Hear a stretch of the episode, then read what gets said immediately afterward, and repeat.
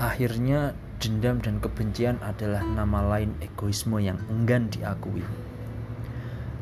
Pada dasarnya, kita berharap bahwa rasa sakit yang kita rasakan sendiri akan menemukan pembalasannya sendiri. Tapi Tuhan yang menunggu tahu, tidak semua dendam dan kebencian harus dibalas.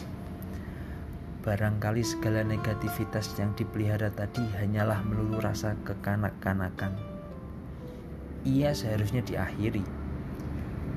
Tapi alih-alih bersikap dewasa kebanyakan dari kita merasa harus memeliharanya. Bahwa dendam dan kebencian tadi adalah yang membuat hidup, membuat saya berarti, membuat saya mengerti bahwa kebaikan tak selalu dibalas dengan kebaikan. Cinta kasih tak selalu berjalan linier dan mengalami timbal balik. Tapi ada kalanya, ya tidak sering, ada saat di mana kita benar-benar merasa sunyi, benar-benar merasa takut dalam sendiri, benar-benar tak bisa bertahan lagi. Bahwa rindu yang menahun ditahan ini harus diutarakan.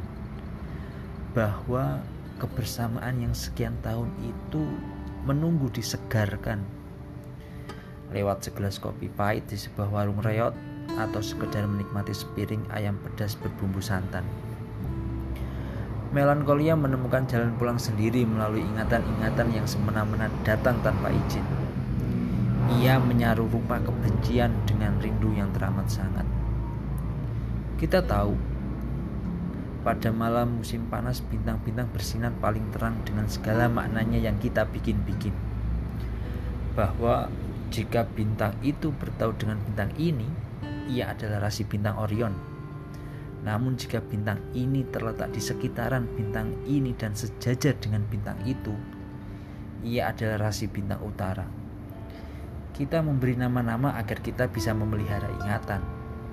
Karena tanpa nama ingatan tidak berarti apa pun. Ia hanya montase dari sekian detik film kenangan dalam hidup kita. Ia bisa jadi nisbi hanya dengan mengada. Sisanya hanyalah sekedar omong kosong pelik dalam perbincangan penuh basa-basi. Aku belajar tidak menyerah pada kerendahan hati. Masa lalu mengajarkanku dengan cara paling menyakitkan bahwa hidup bukanlah pelik gincu dan pupur bedak. Ia, bas, ia bisa jadi pengkhianatan. Kita sebut saja itu persaingan yang aku sebagai peserta kalah dengan paripurna. Lantas sebagai pecundang memusuhi dan menyalahkan dunia atas kelemahanku sendiri. Kata kuncinya adalah kelemahanku sendiri. Aku belajar untuk tidak lemah pada sikap baik Barangkali menjadi berdebah dan tidak menyerah pada hidup adalah cara paling baik menjadi penyintas. Pada dunia yang sempurna, setiap rindu akan dibalas, setiap perasaan akan digenapi, dan pada setiap cinta akan ditanggapi.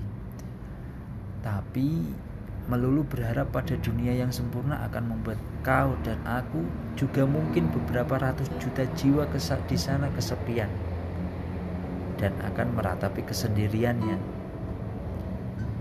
Aku tahu itu, aku merasakan itu. Aku dalam kebencian dan dendam selalu berharap sebelum akhirnya memutuskan untuk melawan. Tak lagi berharap, tapi tetap melanjutkan hidup, meletakkan kenangan pada tempatnya, lantas berjalan tegak lebih jauh